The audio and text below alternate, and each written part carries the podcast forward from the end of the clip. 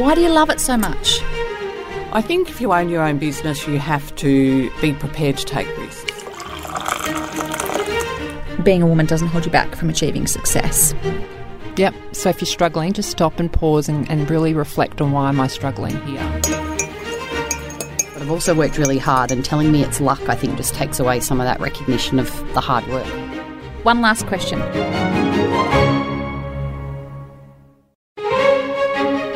Welcome to Tea with the Queen, a show where I talk with some of my favourite go-getters, inspiring and courageous women in leadership and business.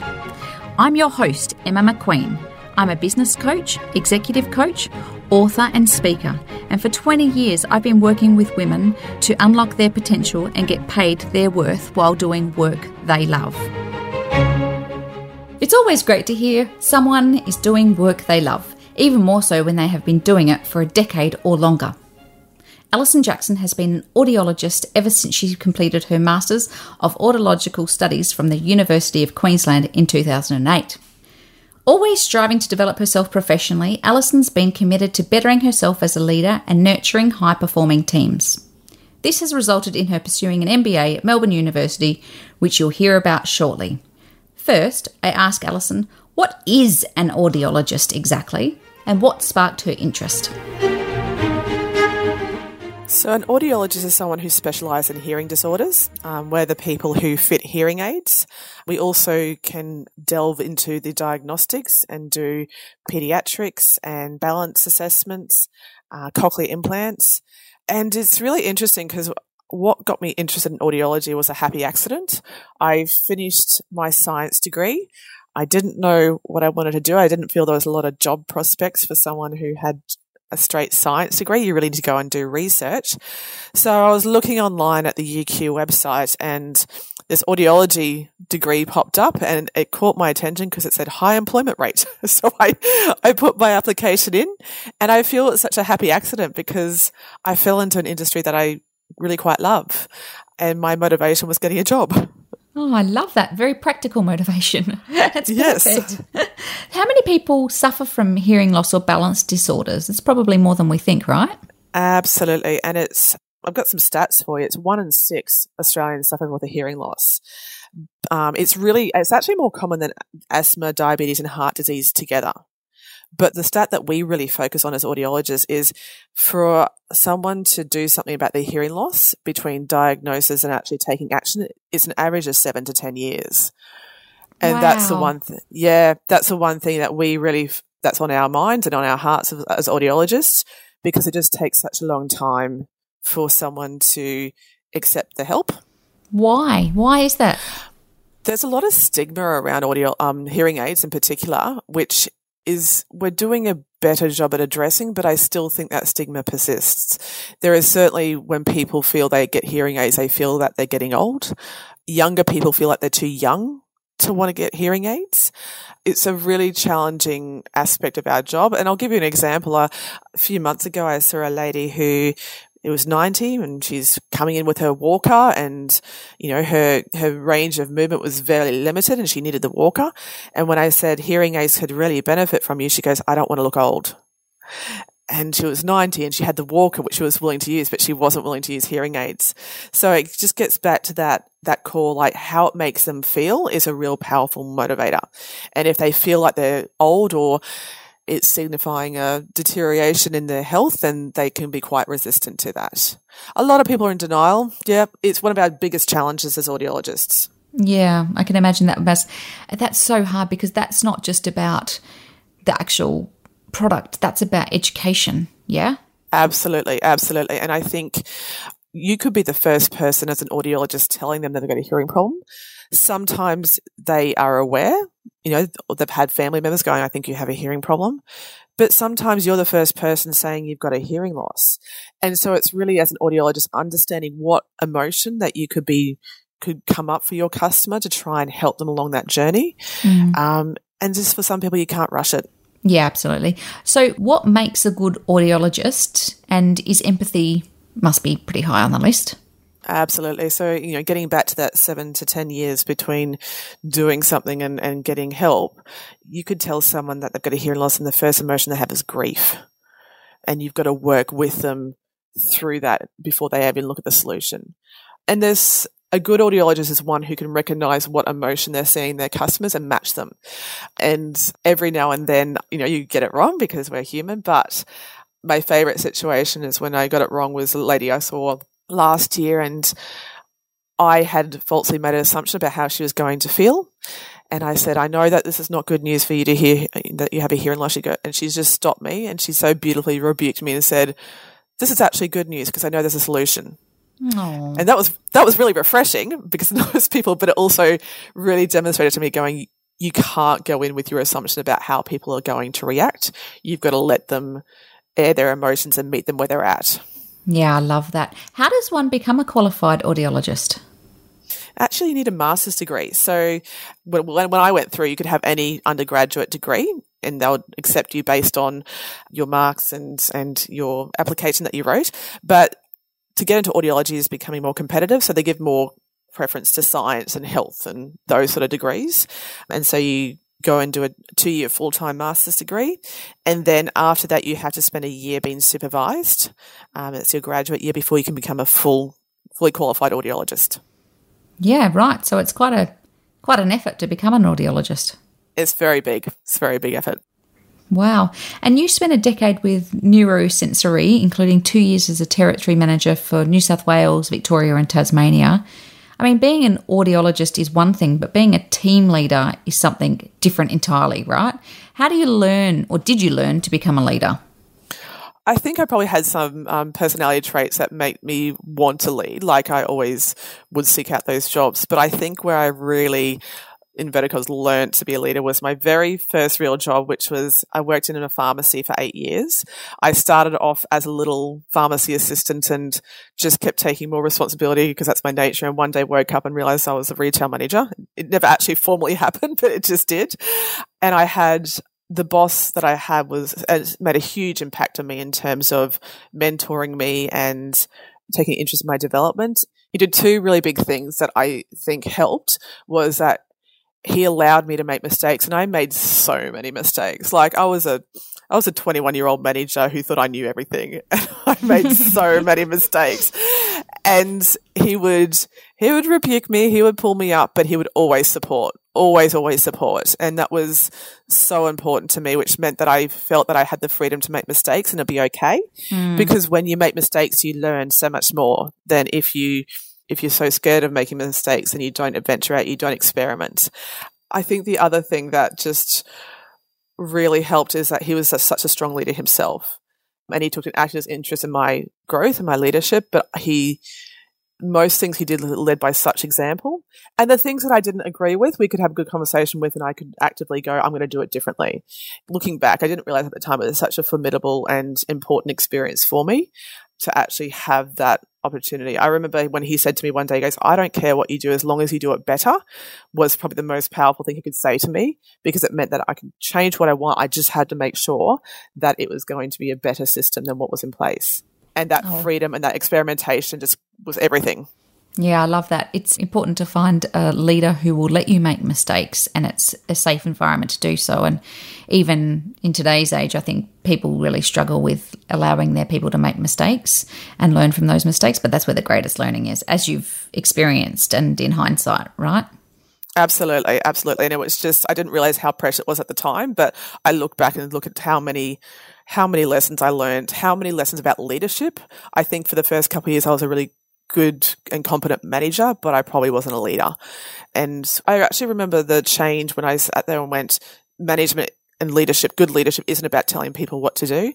It's about allowing them to, like, providing an environment and a platform for them to come and do their best, and you get the best work out of it. So the first couple of years, people were doing what I, I asked them to do because they had to, mm. and they were probably doing it to an okay standard. But when I really worked on that one thing, and it took a long time, I found towards the end of my time there, they were doing what I asked them to do because they wanted to, and the quality of work was so much better.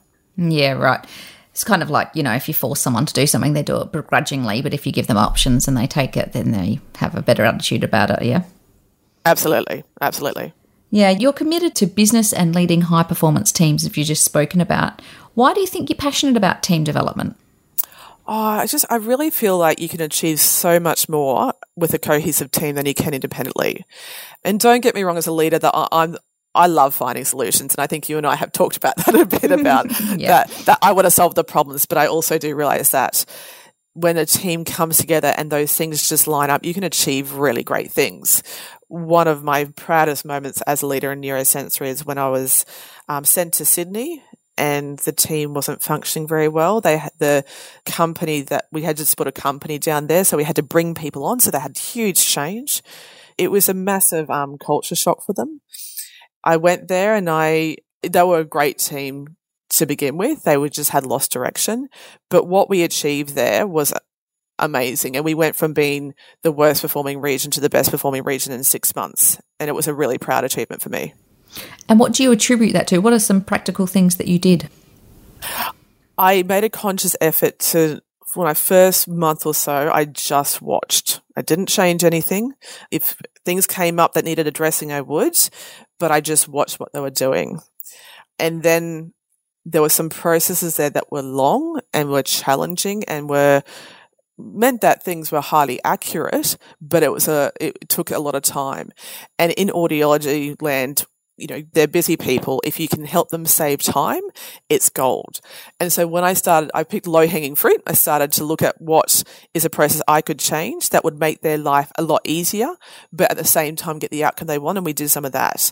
And just by doing that and making their lives easier, then they started to trust me as a leader. So when I could get them to tackle some of the harder stuff that they were holding on to, it was still hard, but they had more trust in me to follow me and say, let's try this, than what I would have done if I just have gone down and said, let's change this up, you know? Yeah, I love that. And I love, what I love is that you actually just went in and listened versus just yes. going in with the, I'm going to change everything without actually looking at the context and understanding what's going on. What's, yeah. How important is face-to-face communication when it comes to leading teams, do you think? Oh, this is this is something that's very much on my heart. I think it's so important. And I think this is a very – the COVID situation has made us dramatically change our work. Um, I actually, when I when I became the territory manager, I had to learn how to start leading remotely, and I actually found that really challenging. I feel that the biggest impact that I can have is face-to-face, in the room, watching body language, reacting to the situation. And when you don't have that, I found that really challenging. Because the company I worked for didn't really have a strong um, video platform set up, I just started doing video conversations, which was not quite as good as my opinion, but still pretty good. Particularly those hard conversations, you need to have, like, you need to see the other person's face. They need to see yours. You need to just even demonstrating that you are paying attention and you're giving them your full attention, because when we just don't have that, it's easy to get distracted with other things. So, you know, I don't think I have the silver bullet. I think I struggled with it, but I think that it's vitally important to be an effective leader to have some degree of face-to-face or video. Yeah, and it's really interesting because if a year ago we were talking about face-to-face, everyone would think that that's belly-to-belly, like Mm, physical, mm. physically together. And of course, we've all been challenged by COVID and we've all had to adjust our communications due to that. What have you changed that's different since COVID? Yeah, it's interesting. Like I'm, I'm someone who, because I love, you know, getting back to your previous question, I love teams. I love being a part of a team. I love being involved in a team. Um, and so when I work from home, I have a bit of FOMO. I think everyone's at the office having a great time without me. so, um, so for me, it's, it's working from home hasn't been as bad as I thought it would be, but I've certainly had to make sure I'm very intentional with my conversations. I can no longer just turn around at the desk and go, hey, what do you think about this? You've got to make the time to book those, you know, meetings in. And I think that that's been one of the biggest lessons that I've learned is you can't have those incidental off the cuff ones. You still need to be able to have some degree of structure to get the same outcome, if that makes sense. Yeah, yeah. It's so hard, isn't it? Because a lot of people I'm talking to are just really missing that water cooler conversation or the corridor yeah. conversation. And I think we underestimated how much business gets done in those places. Yes, and just how much little things, little tidbits you learn. Like mm. you don't get that same thing, like particularly because I, I – I moved to a, a new role with a new company and just overhearing conversations that I went, oh, that I didn't know that. that's what I need to do. Like just, you know, about some of the technical things about my job, and just hearing those incidental conversations mm. are great. And, and you don't have as many of that anymore. Yeah. Um, and so what I've found that, you know, particularly with my, my boss, who's really great at communication, but we just need to have that structured time, you know. He's very generous with his time, and in the office he's really generous with his time. Um, but now I just need to make sure that, you know, we have that structured time. Yeah, so you've got a space in the calendar so that you can actually have a conversation. That's right. And it's really interesting too, because in the health world at the moment with COVID, things are changing so rapidly. Mm. Like in many ways with, with COVID started, we have never communicated more as a team, because something comes up and we have to jump on and go, what do we think this means and how does it impact our partners? So it's really interesting that we have never communicated more as a team. It's just a bit different. Yeah, it's funny, isn't it? It's um, I've heard a couple of stories around either more communication or less. You know, I think it's a really interesting time, especially for corporate Australia, to do what type of communication they have and how that helps with culture. And then I think there's some organisations that are just really struggling with how do we communicate in this time. People are fatigued. You know, people are getting worried about mental health now. It's a tricky time. Absolutely. And I think I had that experience a couple of weeks ago where I just went, I just think I have meeting fatigue. And there was another meeting that popped up in my calendar and I just went, oh, I just, I don't know if I can, I can do one more this week. Um, and then went and bought two tubs of ice cream and ate them all in quick succession. So that sounds fantastic. I hope you didn't go on the Zoom meeting. uh, well, well, it was, it was, I think it was one of those, it was a topic that came up that didn't need to be dealt with. You know, it was quite a mild topic and I went, let's just defer it to next week because no, no one was feeling it. And I had bought ice cream. So it was really the, the best thing I could do at the time. But I remember that feeling just going, I just don't think I can do one more meeting, you know? Yeah. Yeah. You know, not this week. And I think the problem is that a lot of organisations haven't changed the way they do meetings. They haven't accommodated for the mm. fact that it's all virtual and people are staring at their screens for however many hours a day. They haven't made them shorter and sharper. They haven't, you know, like haven't worked out, actually, we can do this better. We can use a different platform. Does this have to be a meeting? You know, and so, you know, I'm encouraging my clients to go, actually, does it need to be a Zoom meeting? Because we've kind of gone from face-to-face, swung the pendulum all the way back, and now everyone's on Zoom. But there are other ways to do it. You don't have to just sit in front of a, a Zoom meeting, especially for those shorter and sharper meetings, you know? Absolutely. And I think one of the best things I could have done in that situation was just articulate, guys, hey, guys, I'm not feeling it, because I have a really good team that I work with. Mm. And they just went, yeah, feeling you. Let's let's move it to next week. And I so I think that's really important to, if you can, if you have the trust and the space in that situation, just go, just not with you today. Do you think we could defer it? Because I think in COVID, certainly the emotions are going up and down, particularly as, you know, new information comes out really quickly and we have to react and we have to pivot, that there's always a sense of being gentle to yourself and putting out there what you might need. Um, yeah. And I'm glad I did, because the K L went, you know, absolutely, and we're kind of over it too. Yeah. So let's let's instead do something next week. Yeah, it's great. And tell me about your M B A studies at Melbourne University. Mm. You're always studying. It feels like you're always studying. I'm always studying. Yes, it's just because I'm a perpetual student. I really am. I always want to be better, and I feel that that university or e- education is an investment in yourself. And so the M B A was a big Big decision to make, and I have one more subject left, Emma. You'll be really, really pleased to hear that. Um, and I've told everyone around me when I come to them in a few months' time and go, I'm thinking about studying again, they just, just say, no, no, not now. Um, but I wanted to be a better leader. I wanted to have more tools in my kit. I also wonder about, you know, audiology in terms of in twenty years' time, it could look completely different. It could, you know, Apple could make a really cool hearing aid that is self-fitting, and then the role for audiologists will, will decline. And so I also wanted to future-proof myself. So I've learned a lot. I actually learned a lot about myself during the M B A, about some of the misconceptions that I had coming into about myself. I'm there going, I sat there and just went, I'm not going to be good at the math stuff. The quant stuff I'll be okay with, but I'm not going to be good at the math stuff. And it was the complete opposite. And I actually started to realize that I actually have a strong quant brain, and I actually really enjoy working with data. And it sounds like a small thing, but it's been something that's been hugely impactful on my life. Like I start to go and really think about data-led decisions. The data doesn't tell you all the information, particularly in health. You're dealing with people who are unpredictable at times, but it just, when I started to do really well in those subjects, it actually just made me have more confidence. You and I have talked a lot about my imposter syndrome, and that really helped. I'll use it to my advantage because I was com- I was convinced I was going to fail every subject, and I would study really hard and then do really well. So it was it was something quite helpful in one aspect, can be quite unhelpful otherwise. But yeah, it just really, I learned a lot about who I was and who I was as a leader. It hasn't given me all the insights into what makes a great leader. I don't think you ever get to the stage where you go, yeah, I'm a great leader. You're just always, always growing, always learning, always developing. And yeah, what I hope is that I'm better than I am today than I was a year ago. That's my hope for myself. Yeah. Um, I mean, the entire time I've known you, you have always been studying. But what yeah. what would you say to people who are thinking about doing extra study or thinking about investing in themselves, or what would you say to your younger self? Um, I came in thinking that, you know, I was gonna not going to do well, that I was prepared that I was going to fail one or two subjects, and I actually have not done that at all. I would say that it you've got to give it some thoughtful consideration, because there has been some months that it has completely taken over my life. Um, yeah. Weekends and Saturday nights and, and, you know, late nights, and then going up and doing work the next day. But I do think it's the pursuit of knowledge and the pursuit of bettering yourself is an important one. I think that what I run into the risk of is studying for the sake of studying. Yeah.